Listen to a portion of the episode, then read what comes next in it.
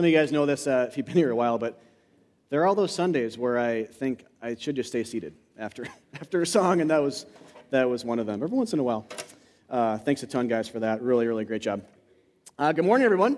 Welcome to Hiawatha Church again. My name is Chris. I'm one of the pastors here, so if you're visiting, welcome. We're glad you're here to uh, learn about Jesus with us today through Matthew. Uh, Matthew is one of the books of the Bible, the first book of the New Testament, and we're about halfway through our series on it. We've been in about it a year since last December, and I think we have about a year to go. 28 chapters, and we're in chapter 14 now, so I guess we're about halfway there. And uh, we're going to look at this idea. The subtitle today is uh, Declaring and Demonstrating the Gospel of the Kingdom. So we've broken down Matthew, big book. It's helpful to do this sometimes to break down a bigger book like this into smaller subsections just for uh, clarity and to know where we're headed and, and to make it a little bit more manageable, I think, in terms of um, understanding what is going on in these sections of the, of the gospel or the letter, whatever we're looking at. The section we've been in for a while and we'll still be in, I think, all the way through chapter 25. So it's the main chunk of the book, is declaring and demonstrating the gospel of the kingdom. So declaring the fact, that Jesus has been doing this, declaring, talking about the fact that he is here. He has arrived to save the world from its sin. He's going to do that on the cross. We're still pre cross here, pre empty tomb. Everything in the book's about that, though. It's heading that way. So he's declaring the fact the kingdom of God is here. He's about to save. He is saving. He's, he's demonstrating that, declaring that it's kind of here, it's near, it's at hand. These are words the Bible uses elsewhere to describe the nature of the kingdom before the cross happens, before he dies for the sins of the world. So he's doing that. It's at hand, but it's not fully here yet.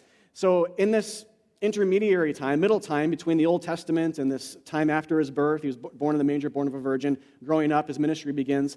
All this is a bit of an in between of the times kind of thing. So the New Testament isn't really fully here yet until the cross. So he's declaring that that's the case. I'm fulfilling the Old Testament. I'm here to save. But he's also demonstrating it. So a lot of what Jesus is doing is not just speaking, he's demonstrating the fact. For example, when he heals a leper, he's demonstrating that in about a year and a half or so, he's going to go to a cross, walk the road, go to a cross, carry a cross, die on a cross for our sins among criminals. He's going to heal spiritual lepers from their sins. God works in that. We're going to see this today as well. So it's a bit of a prep for how to look at Matthew 14, 1 to 12 today. God loves doing that. The whole of the Bible is built around physical to spiritual dynamic. God demonstrates things physically and fulfills them in spiritual manners, in greater levels. And Jesus is that ultimate greater thing. Last week, last week talked about Christ being the new thing over and against the old things, old ways of preparation. He is the new fulfilled reality here, uh, fulfilling all of God's promises all the way throughout history. He's this final yes uh, I am here. God is here to save and set up his kingdom. So I say all this to give you guys a little bit of a heads up if you're new to Hiawatha on the, where we are in Matthew and uh, what Christ has basically been doing here. It's a really uh, short synopsis, but also to let you guys know that today is a bit more about demonstrating. So Christ has been declaring the kingdom and demonstrating it. Today is a bit more about demonstrating. You'll see what I mean uh, as, we, as we go along today. Uh, we're going to look at uh, John the Baptist's beheading uh, is the topic today, just calling it uh, John's beheading. So, as I said, first service, it's a great passage to kind of cozy up to with a cup of coffee and just enjoy watching uh, this guy get his head cut off and served on a platter to the woman who asked for it. So, exciting. That's actually a great passage, uh, and I, I loved looking at it first service. It's going to be great here. So, couple of words on John the Baptist, if that's a new character uh, to you. John the Baptist is the guy who prepared the way for Jesus Christ, quite simply. He comes up earlier in Matthew and some other gospel accounts in the New Testament as well. In chapter 3 of Matthew, uh, John comes up. He's a bit of a peer uh, with Christ in terms of age, uh, and he was a prophet figure who pointed the way to Jesus and prepared his way by preaching and baptizing people. It's important to know, though, that John here is not baptizing people in the same way uh, that we baptize people as Christians today. So, what would later become Christian baptism is not what John is doing. John is baptizing people as a preparatory thing and basically saying, just wash your hearts, prepare your hearts, set the stage in your own life for what God's about to do in history by coming in form of a human being and dying in your place. It's basically what's being either flat out said or uh, demonstrated by a baptism of repentance and, and preparation. But there's a difference between being baptized as a preparation for Christ and being baptized into Christ. It's very different. And we see that actually in the book of Acts later after this in the New Testament, where there's some people that have been baptized by John the Baptist who become Christians, who believe in Jesus Christ for the forgiveness of their sins, but then are not baptized yet into Christ as Christians. And for the church, that's a problem. So they sent people there to go and, and talk more about the gospel and actually baptize them into Christ. Uh, and so that, just to, as an example of how the two uh, are distinguished here. Anyway, but he is, he is in that way a prophet, a pointer to the Messiah. Some of his most important words are in Matthew 3:11. John says, "I baptize you with water for repentance, but he who is coming after me is mightier than I, whose sandals I am not worthy to carry. He will baptize you with the Holy Spirit and fire." So here again, we get a little bit of an idea, um, even though uh, John's not talking about later water baptism, just this idea of how Jesus' baptism will be greater with the Holy Spirit and with fire, but John's is preparatory and resembles later baptism, but is just preparatory and a shadow of it. So John then uh, ministers here. We don't hear much about him after chapter 3. Just one a little part comes up in Matthew where we see he's in prison, and he asks, uh, he sends some of his disciples to go and ask Jesus, Are you really the Messiah? Because uh, all these things I hear you're doing, it's not quite matching up with what I perceived or thought the prophets were predicting and all that. So we talked about that a few weeks ago. And then we have a gap, and then he comes up today, and that's it. And today, uh, we, so we know he's later imprisoned by Herod Antipas.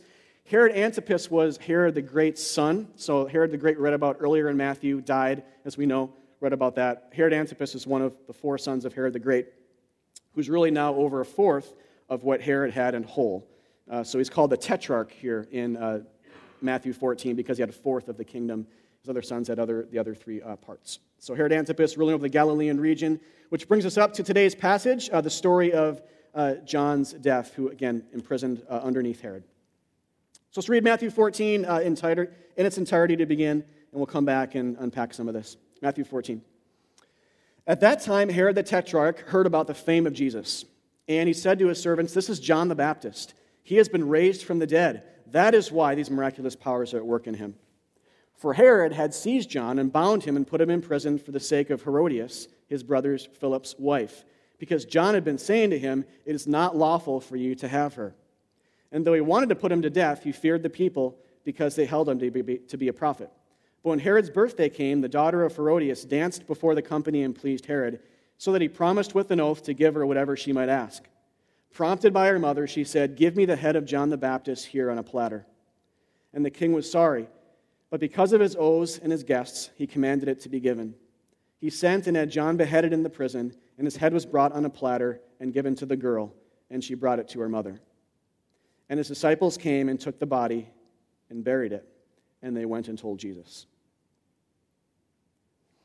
All right, uh, a couple words on this, just big picture thoughts uh, before I get into it, and I'll explain uh, my approach today here in a moment. But um, we should be, if you've been here for maybe even just several weeks, but especially uh, since the beginning of Matthew, if you've read the book yourself, this point in the narrative, we should be counting at this point how many times in Matthew rejection, the theme of rejection, occurs. Even just last week, we talked about it in terms of family rejecting the messengers of God, and Jesus himself is rejected by his nuclear physical family. But it comes up all over the place. He's plotted against at this point. The Pharisees, the religious rulers of the day, want him dead. They're already plotting to kill him. It's already well in motion. Many people are rejecting his message, just offended, who are following him for a little bit, but when he says something too difficult, they leave and never listen to him again for the rest of their lives. Just lots of rejection, widespread rejection of Christ primarily, but also, there's this greater idea, as we're seeing here today, and I'll come to this in a minute, of how people who are associated with Christ also suffer. Christ promises that. If you believe in me, if you're part of me, if you're in me, then you'll, and I'm in you, then you will suffer because the world will always continue to reject me, its creator. And so Christians have the Christ in them. And so when they preach about the Christ, the world's actually rejecting him through or by means of uh, the Christian messenger. That comes up again here in a little bit.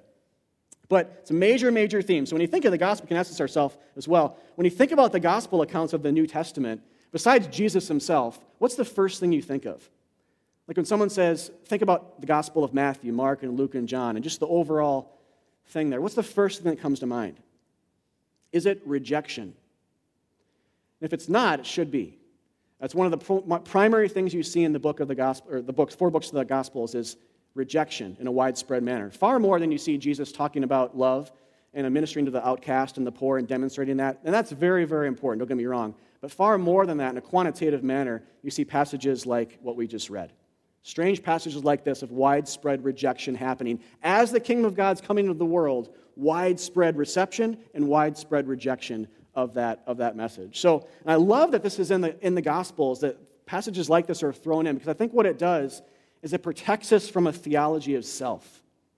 So that we're, we're protected from reading passages or reading the whole of the Gospels and thinking, this is really about me and what I should do with my life. Because if you think that, you have a very hard you have a very hard task in front of you in terms of how to interpret something like this or understand why in the world this is here at all. This is just narrative. There's no command here. This is just descriptive of the kingdom of God spread into the world and this kind of thing. People getting their head cuts off as well uh, in association with it. So I think what it does is it protects us and guards us against theological fluffiness and reminds us that this is about God. This is not about us. It's about Him doing something in the world and declaring that and demonstrating that as well uh, through, the, through the primary theme of rejection. So, the rejection of God's sent ones, His redeemers, this is a big thing we looked at last week as well, so I'm talking about the whole of the Bible here, is central to the reason why Jesus came into the world. So, here's the big point we have to let stories like this in Matthew 14 inform our understanding of the mission of God. So if Jesus just came into the world and all he did was love people, this is, this is the presupposition a lot of people have about the Gospels, is he's just coming into the world to teach happy, easy to apply truths about getting along. But again, the reality is that hardly ever comes up at all. Not that it's not important, but in terms of a quantitative analysis of both of these things, this is the, we see much more of stuff like this happening than we do that. So if that's the case, we have to, we have to allow passages, narratives, stories like this inform our understanding of who Jesus is, why he came into the world, what the kingdom of God is, what the mission of God is in the world. And that's what, that's, that's what we're going to look at today from two different angles. Uh, and the latter one's most important. We'll get to that in a bit. Uh, but I want to talk about it, and I've done this a couple of times already in Matthew, so if you've been here, this is a familiar thing. If you're not, super important. I think a great way to read a lot of narrative in the Bible, Old Testament too, in a lot of these narrative sections in the Gospels as well. But we're going to look at the passage from the human perspective and the divine perspective today. Uh, the human side says, What does this passage say about us?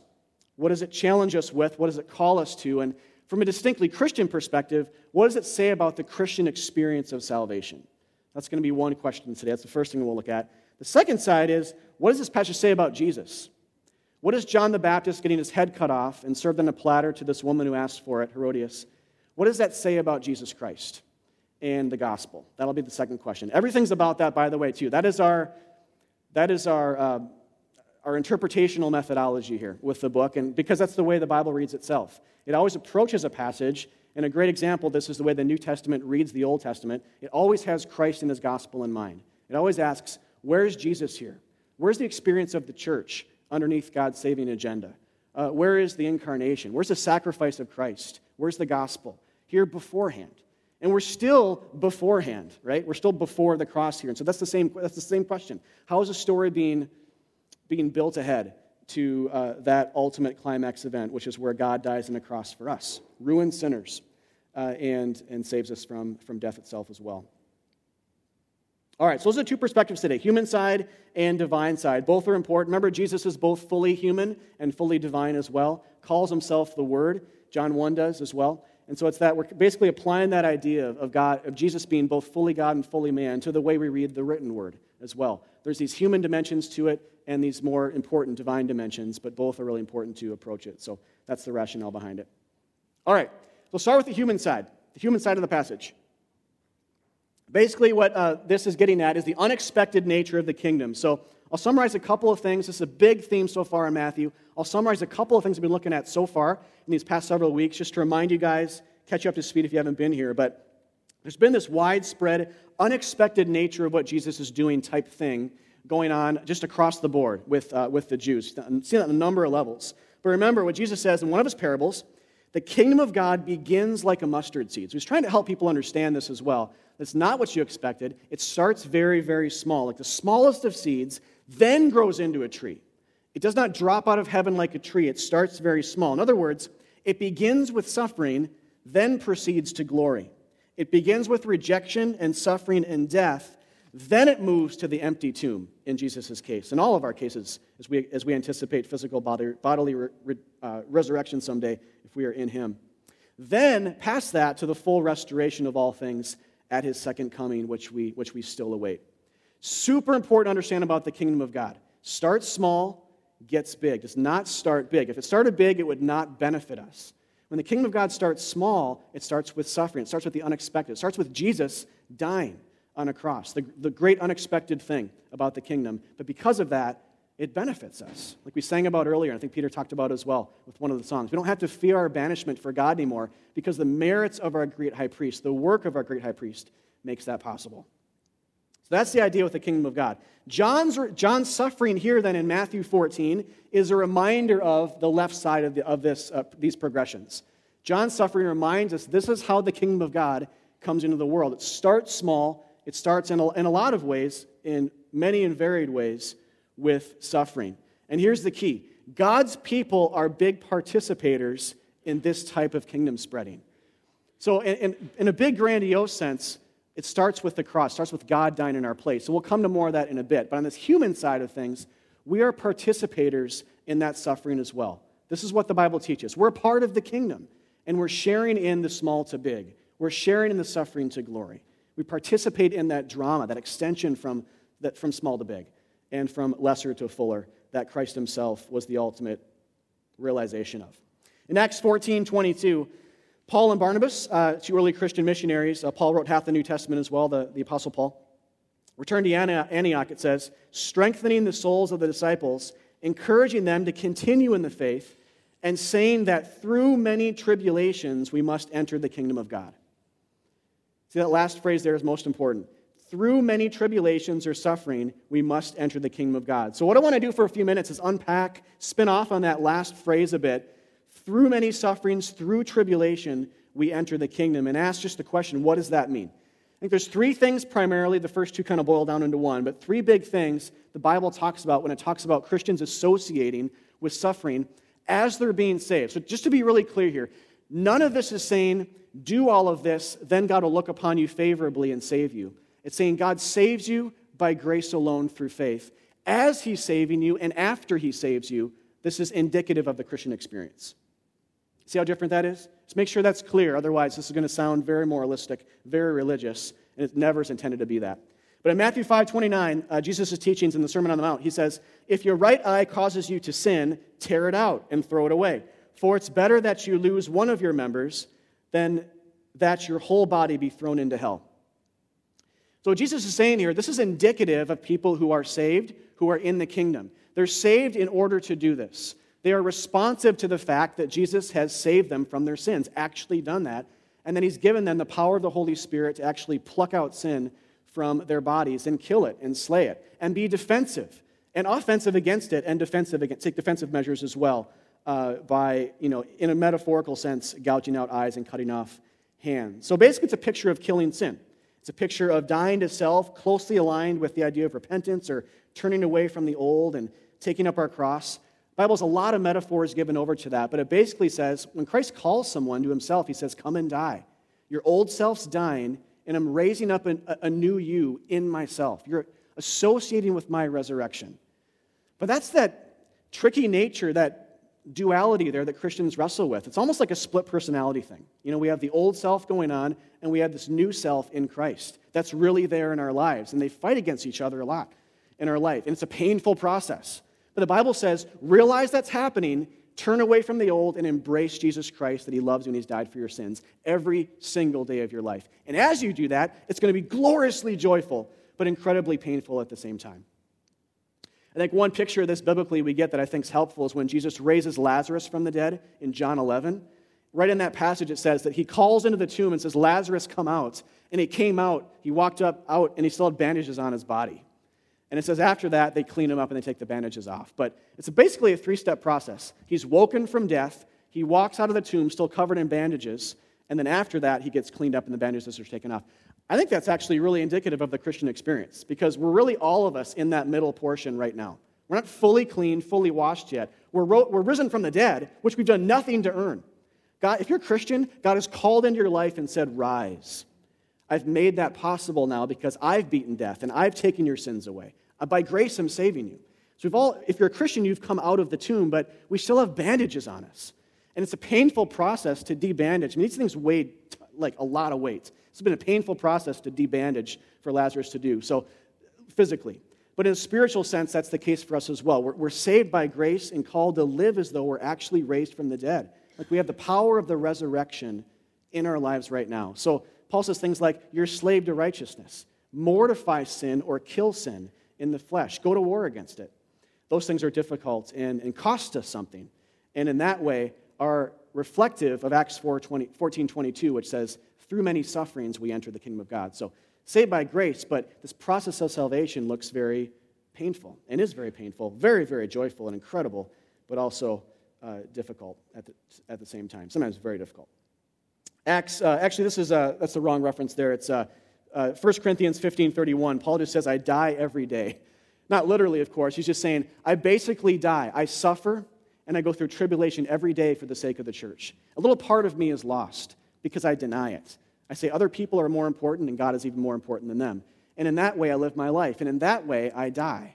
And in that way, I'm, I'm, I'm entering the kingdom, not saving myself, but God has saved me in order to live this way, to, to start small and get big, and to go from suffering to glory. Glory still awaits. We have glory now, yes, in part spiritually, but we await that full physical realization of it as well. Secondly, uh, which is related, uh, is this idea of humbling ourselves and considering other people better.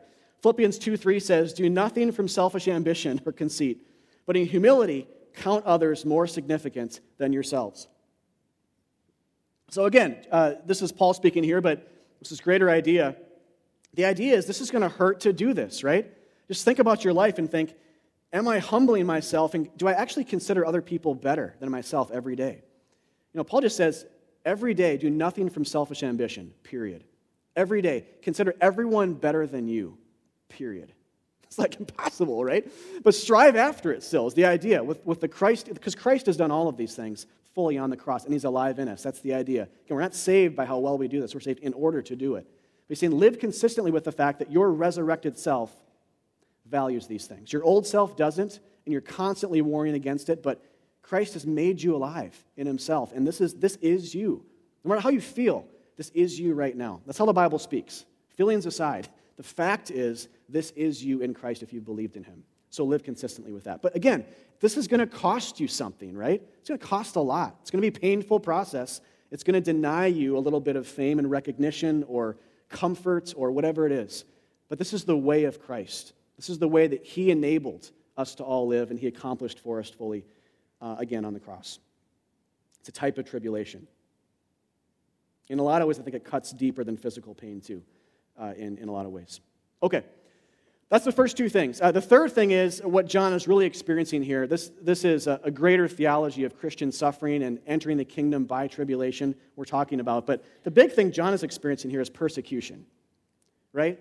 He told, he's basically preaching the gospel of the kingdom. He's been doing that. He baptized Christ. He and all of that. He falls to the wayside a little bit here, but he's basically saying that the big thing that put him in prison was just you can't, it's, it's not lawful for you to sleep with your sister in law, King Herod. And King Herod freaked out and put him in prison and later kills him for it. And so that's, that's, what, that's the subtext of, of all of this. And, and in light of that, basically the bigger thing is persecution's happening. And it happens to the people of God, period. So, two levels to this. One, it just happens. We're not going to talk a lot about that today. It's come up in, uh, not too long ago in past sermons, so I'm not going to unpack that too much here. But Jesus says, just flat out, if you're in me and I'm in you, you will be persecuted. If you're a part of the kingdom, if you believe in the gospel, because I was, he says. This is the way the Bible thinks. There's, there's no separation between Jesus and his people anymore. I mean, in one sense there is, but he's so close that in one sense there's not. Like he's one flesh with us, the Bible says. It uses wedding imagery. Like husband and wife are one flesh, so it is with the ultimate bridegroom and his people, who are a bride, the type of bride. Church is a type of bride. So we will be persecuted. A lot of you guys are going through persecution. I know this because you tell me, you write it on your cards. I know that's happening. A lot of persecution happening in the workplace with neighbors, people you're sharing the gospel with. And uh, one encouraging note to that is Jesus acknowledges that to deaden your anxiety over it because he just says it's going to happen.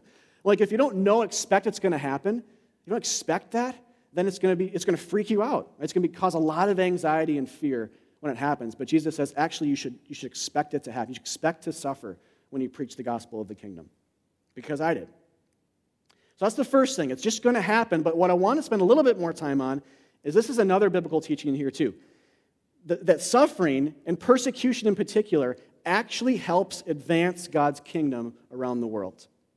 Persecution actually is a good thing that it helps advance God's kingdom. That's huge to understand around the world.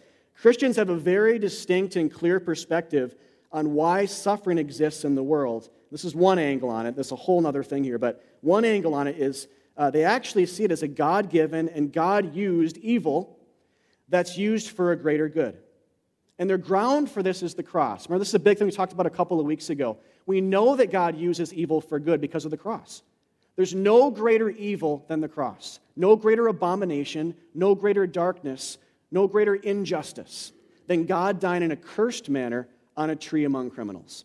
There's never been that. The Bible teaches that. And there's no greater good either, because the greatest good came out of that. So a couple weeks ago, I talked about them being the bookends of history in terms of, in terms of us understanding good and evil, and or just blessing and discomfort, or however you want to frame that. He's got the bookends. The greatest evil he's experienced, and the greatest good he's brought out of that greatest evil. So, if that's the case, this is how Christians then, this is how the Bible writes itself, how Christians should think. If that's the case, how much more, in a sense, will he use my lesser suffering, the lesser evils in my life to bring about good, whether I see it tomorrow or 10 years from now or never? Christians trust and have a little bit of a release from anxiety in that because that's, that's the type of God that we serve. He intends, like Genesis 50 20 says, he intends that evil for good, or he brings good out of it. He brings light out of darkness all the time. Like at creation, he brought light, he spoke light, and light came out of the darkness. In the same way, Christ, the light of the world, he spoke that into history and he brought it out of evil, out of darkness.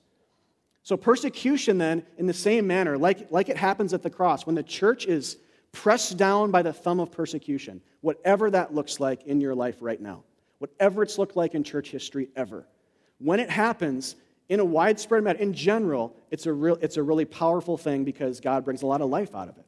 The cross is being embodied when the church is persecuted. It's basically, when the church is persecuted, it's basically like Christ is suffering again because we're the body of Christ. When we're persecuted, Christ is being persecuted again. And so, if that's the case, we look back to the cross, we should expect more life. Maybe not in the exact same manner, but more opportunity to preach the gospel. At least a demonstration of Jesus dying on the cross again for sins. This time, just the church. So that's what's happening. That's what's being demonstrated. And that's, that's why, actually, I have a, a quote here from uh, Pastor Doug Wilson, looking back a couple, couple of millennia here to the early church.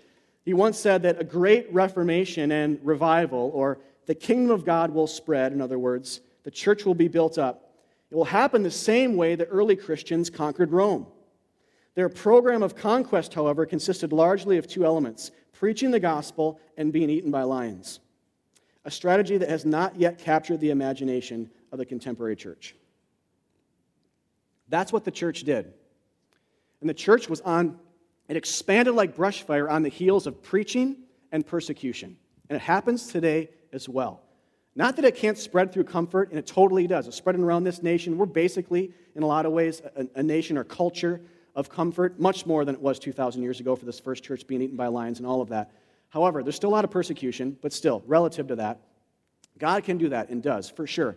But in general, you look throughout history and even today, this is why a lot of, uh, you know, house church, underground church, church leaders in persecuted areas of the world will say, uh, you can go to uh, persecutedchurch.org uh, as well for this. Voice of the Martyrs uh, is, is, a great reference uh, for this if you're interested. But you know, a lot of uh, church leaders will say, don't pray the persecution stops.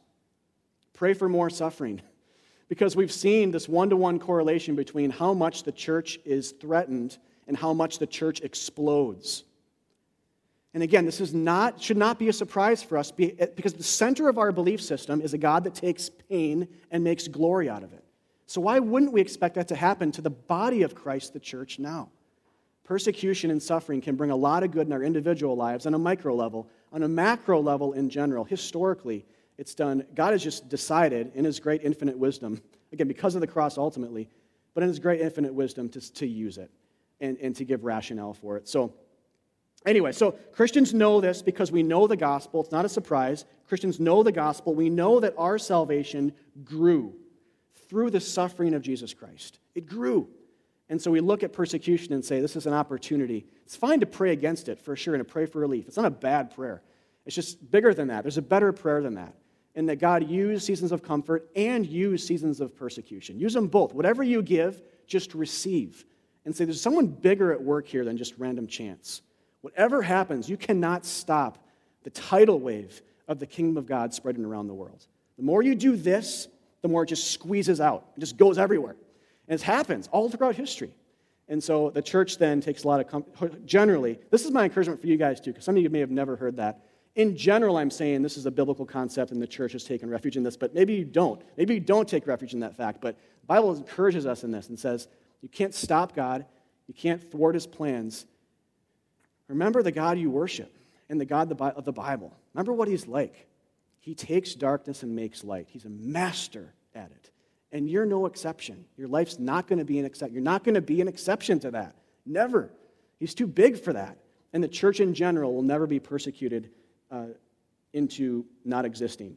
Rather, God will use that uh, to spread it even more.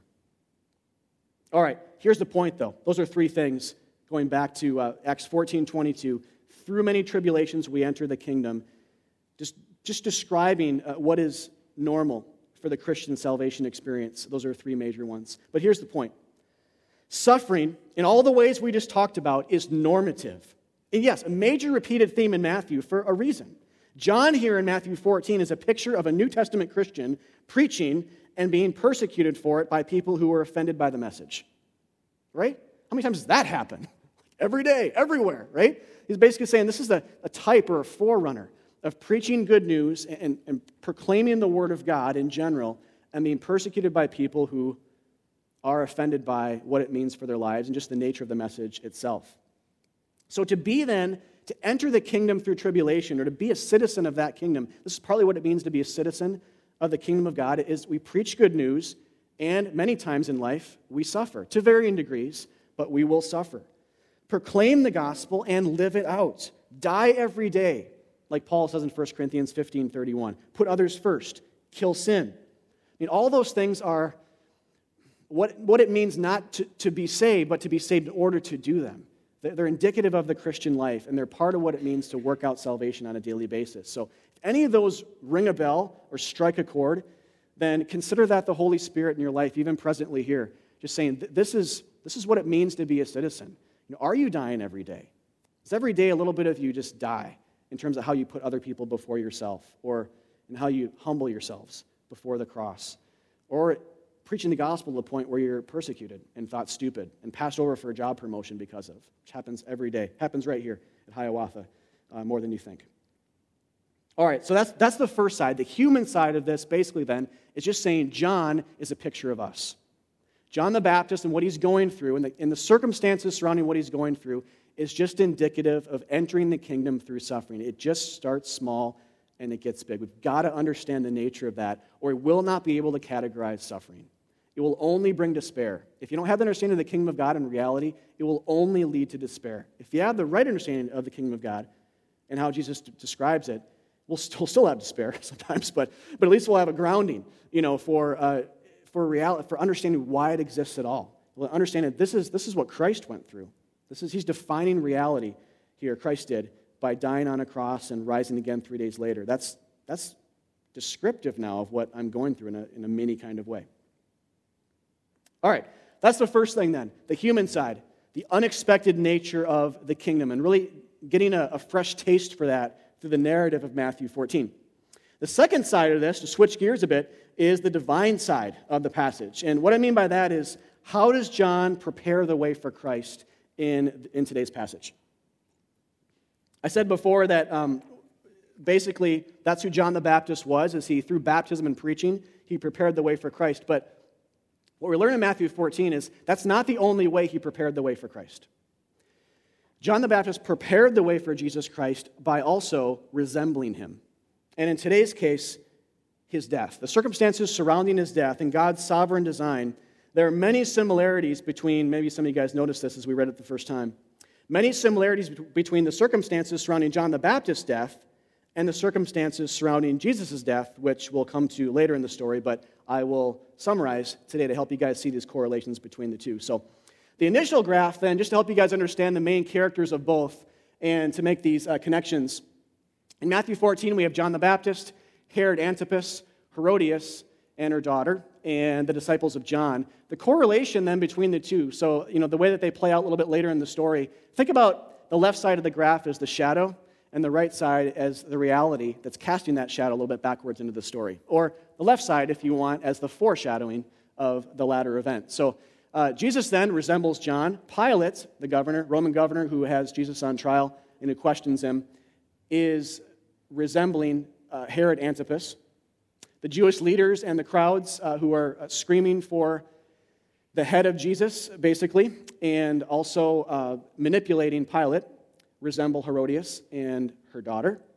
And the disciples of John and disciples of Jesus are just main players here as, as well, which I'll come to in a little bit.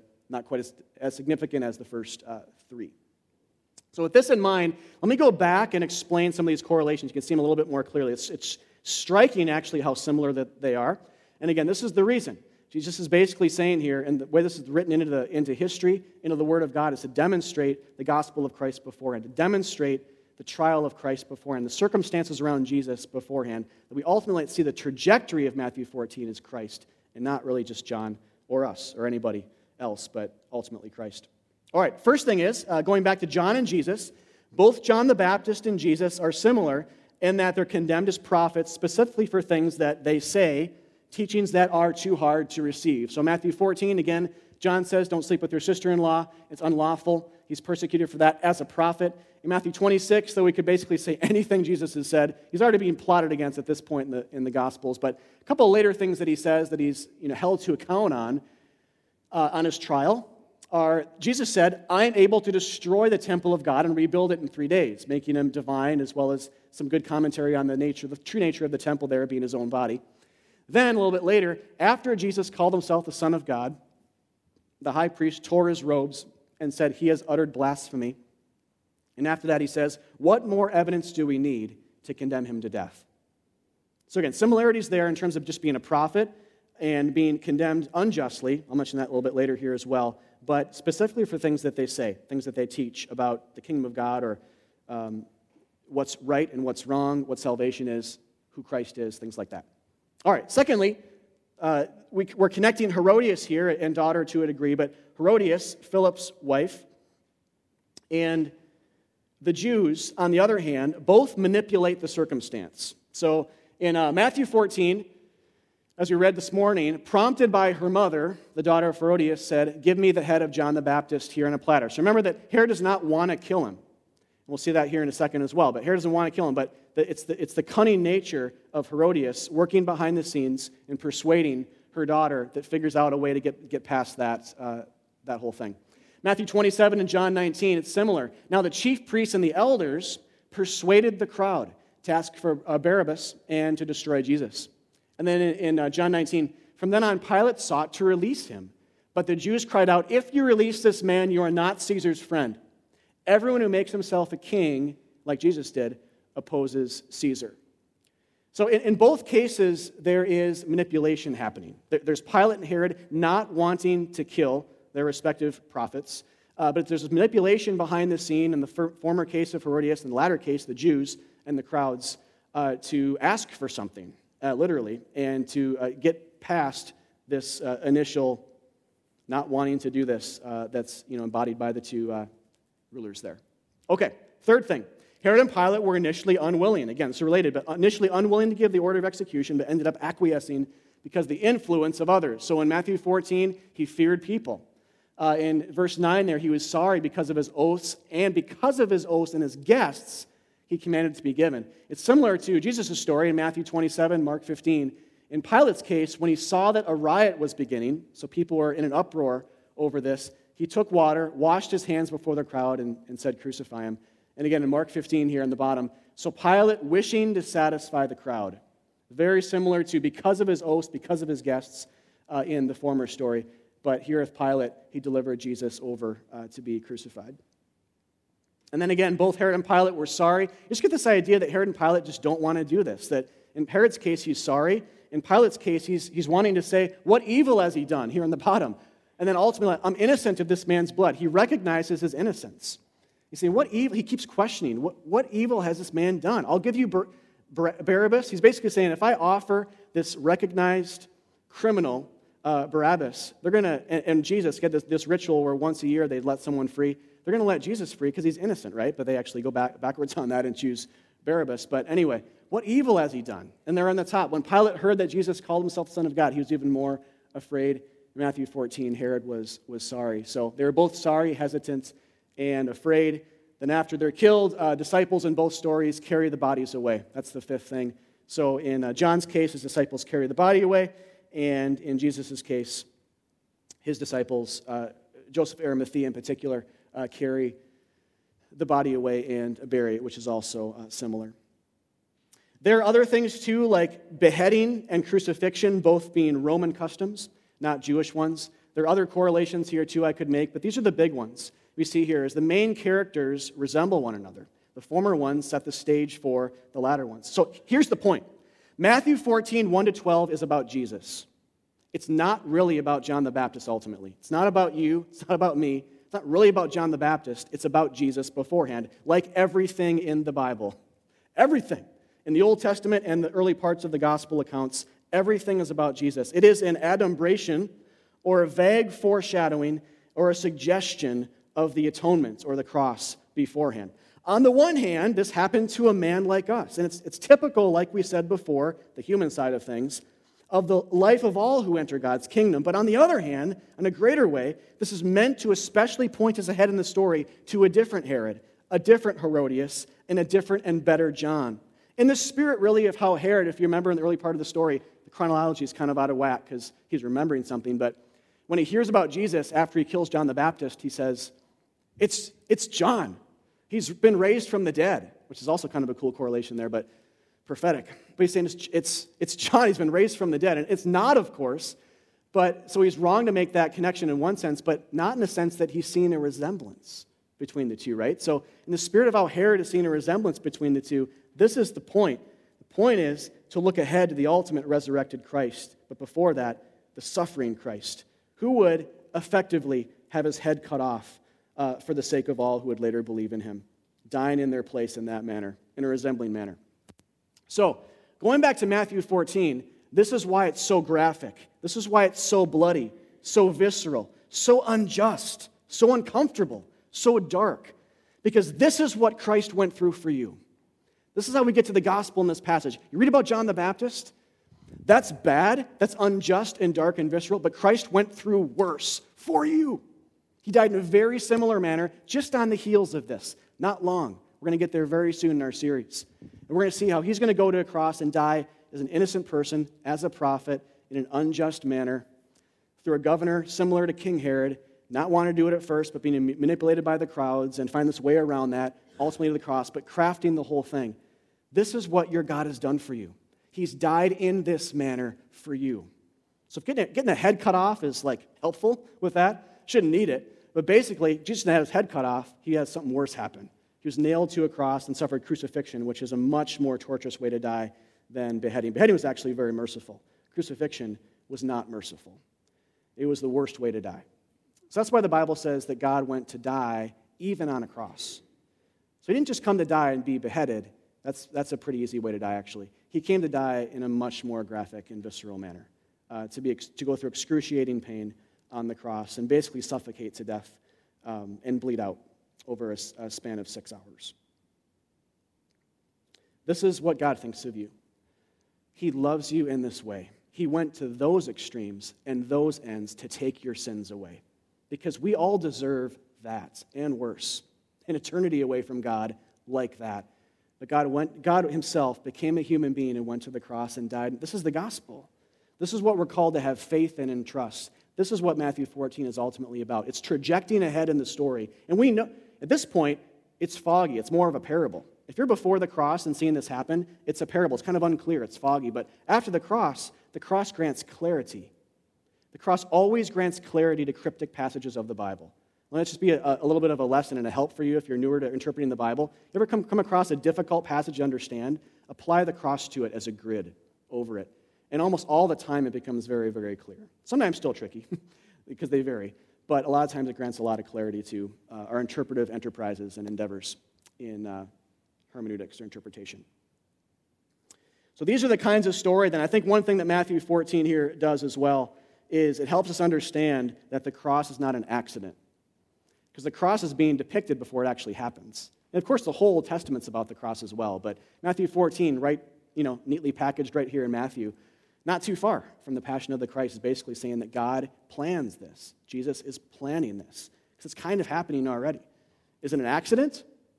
People could say that if you wanted to, but it's, it's hard to argue that.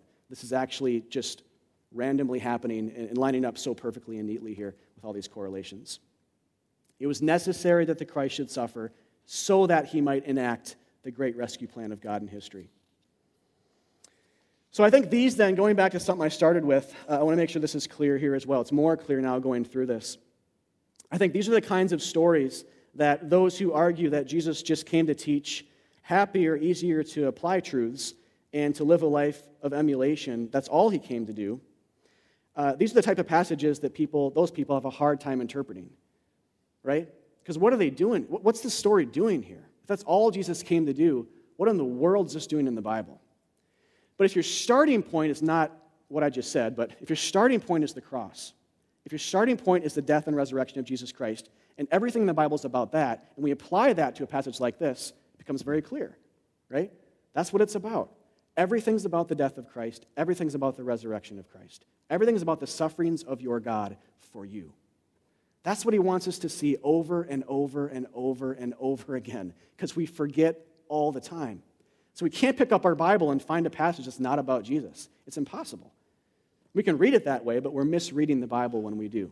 If we're faithfully reading it, we're always seeing Christ and the merits of Christ, the merits of our high priest, the work of Christ ultimately on the cross, whether in a very veiled manner, a very adumbration type manner, vague foreshadowing type manner, or in a very clear, crystal clear manner in a lot of, a lot of places in the Bible.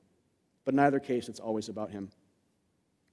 So Jesus came to do that then. He came to die for your sins, to offend the prideful by showing us that we can't be good enough to save ourselves, to love us, his enemies, to the uttermost, by dying a scandalous, torturous death on a cross among criminals for us in a way that John the Baptist typified and set the stage for. So, in that way, Jesus is the greater John the Baptist, because John the Baptist didn't atone for sins when he died, right? Just died. But when Jesus died, he atoned for the sins of the world. So then you could say, with Acts 14 22 in mind about entering the kingdom through tribulation, Jesus is the ultimate suffering by which we must enter the kingdom. There is no way else to get in, there's no other door than entering by the sufferings of Jesus Christ and saying, I believe it happened in history, that that's God's peace offering branch. He's saying, I'm making peace between me and you, ruined sinners that I can't dwell with now because of sin. I'm making a bridge this is my, this is my peace offering, Christ Himself. Me, I'm the offering. I'm dying for you. I've become one of you to associate as one of you, to advocate as one of you, to die as one of you. See, we can't just say God saves, but he, came, he became one of us to save. That's crucial. That's how God bridges the gap. He didn't just die as God, he became a human being to die as one of us. This is something no other religion touches. I mean, Christians have the best answer, the most, most thorough one for how does a holy God, how does the sin problem taken away? Perfectly. And how does God remain just doing all of that and merciful and loving at the same time? All those things come together perfectly at the cross because it is dealt with, but it's on Him. The burden of forgiveness and salvation is on God's shoulders, not yours. So be free of that yoke that maybe some of you have been wearing for years and years and years, thinking that Christianity was about you not about God. It's not about you, it's about Him. Just believe that. Christians believe, true Christians believe that. He has the burden of salvation and forgiveness and mercy and peace and, and my, my eternal life. It's on Him and what He does, not on you. So take it off your shoulders, lay it on Him. He, he's the ultimate one that does. Isn't that amazing news? That's the gospel of Christ today for all of us. A lot of you guys know that, some of you don't. All of us need to be rem- uh, reminded today because we've basically all forgotten. since last Sunday or since yesterday. So, uh, so let's remember that and adore that and cherish that. In fact, that's the first thing in conclusion here. I just want to draw us to rejoice. Jesus Christ was unjustly condemned to death by sinful men for you. That's what Matthew 14 is about.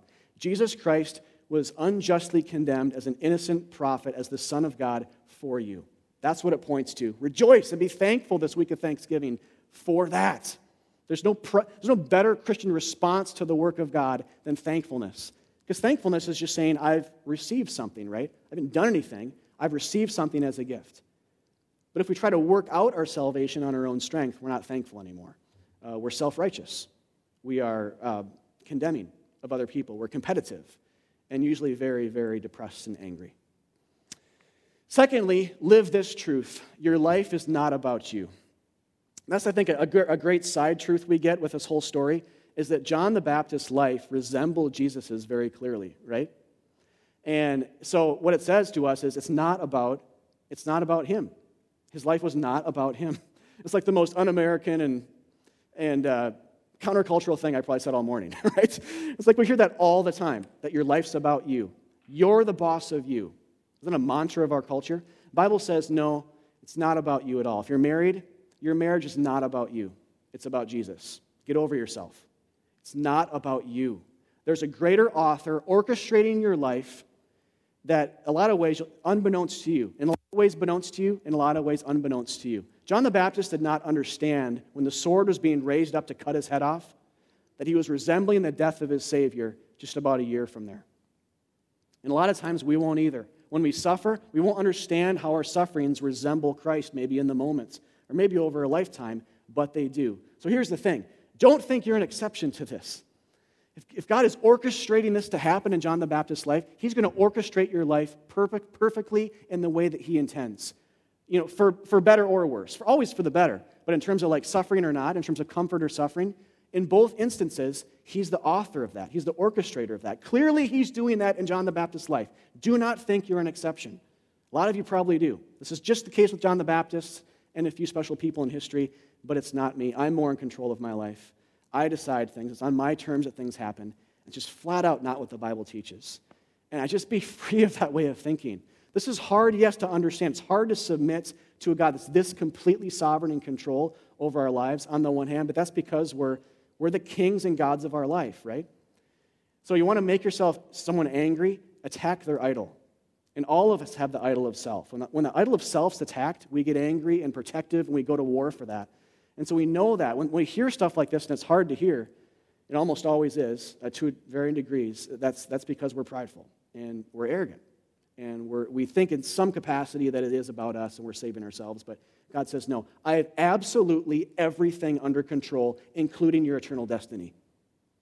Rest in that. Have peace in that.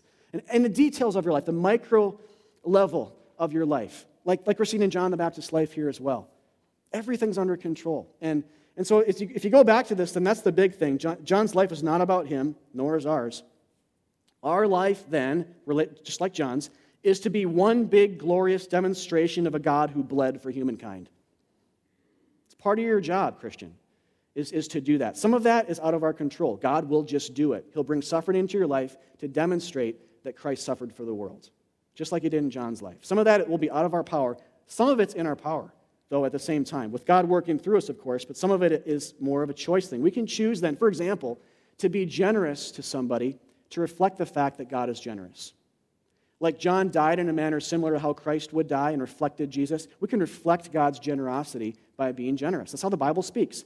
Love like God loved you on the cross. Be generous like God is generous to you on the cross. Be hospitable like God is hospitable to you on the cross. That's how the Bible speaks. It's, it's rarely just try hard to, to, be, to be humble or to be loving. It's almost always grounding clearly that God has done this first, and that's, the, that's what you are to reflect. Reflect it. Rejoice in the gospel and reflect that gospel all your days. Work at it to see that's the case. Don't be surprised when this happens, even outside your power. There's a greater author over your life than you. Praise God. I mean, I, just think that all the time is thank God I'm not the author of my life because I'd be in some serious uh, stuff right now. You know, and we, again, we, we still are, but God is good in that, and He gives a lot, of, uh, a lot of relief from anxiety in that as well. So, again, don't be anxious, trust God, pray, believe, be thankful for the gospel, and, and just know God is in control, and especially of, of your salvation. You cannot take that away from Him. He's got it like this. All right, let's pray. God, thank you uh, for today and your grace and the gospel according to Matthew 14, 1 to 12. Thank you that it's just incredibly good news for us. As we remember our Christ, we remember uh, the, the ultimate John the Baptist, the ultimate one who was executed unjustly, but all according to the plan. Matthew 14 reminds us that the cross is a part of the plan of God. It's not a random accident that it resembled so closely the passion narrative of Jesus Christ that would happen soon after that. So, thank you for pointing us again through a very unique way that nothing else, I mean, there's no other John the Baptist narrative like this anywhere in the Bible. So thank you for uniquely pointing us to the cross today uh, in a passage that uh, maybe many of us didn't really realize was about Jesus at all. God, this is about you. Thank you for orchestrating, authoring, making possible our salvation in the world. Uh, take us off the throne of our life. Help us there. We can't do it without you. Uh, God, we've tried. A lot of us have tried and failed. I've tried and failed. God, take us off the throne of our life, invade, wreck our lives. And that way, help us to suffer as we enter the kingdom of God. It's a painful but glorious process as we come to the end of ourselves and see you as our all in all. God, so thank you again for dying for our sins and uh, for being ordered to be crucified by Pilate uh, 2,000 years ago. Uh, but God, you orchestrating that, amazing. Hallelujah. Our God has done that for us. And we uh, just pray, help us to respond and, and leave here encouraged in grace today. In Christ's name, amen. Amen. Let's stand and respond.